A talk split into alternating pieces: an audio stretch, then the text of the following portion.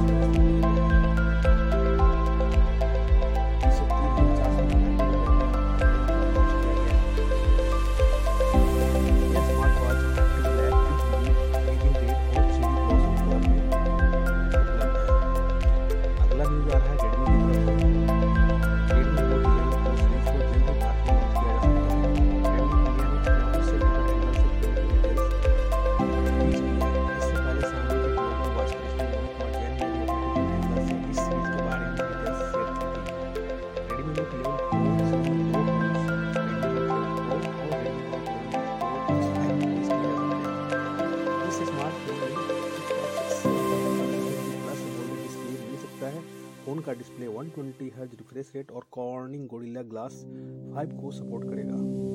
यही नहीं फ़ोन में MediaTek Helio G ninety six processor दिए जाने की उम्मीद है।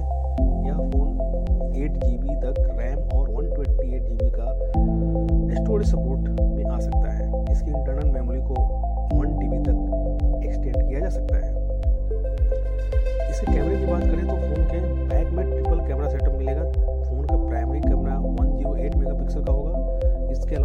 एट मेगा पिक्सल का अल्ट्रा वाइड और टू में टू मेगा पिक्सल का टिप सेंसर दिया जाएगा। इस फ़ोन के फ्रंट में सिक्सटी मेगा पिक्सल का कैमरा मिल सकता है, रेडमी नोट पाँच हज़ार एम एच की बैटरी और sixty seven watt fast charging का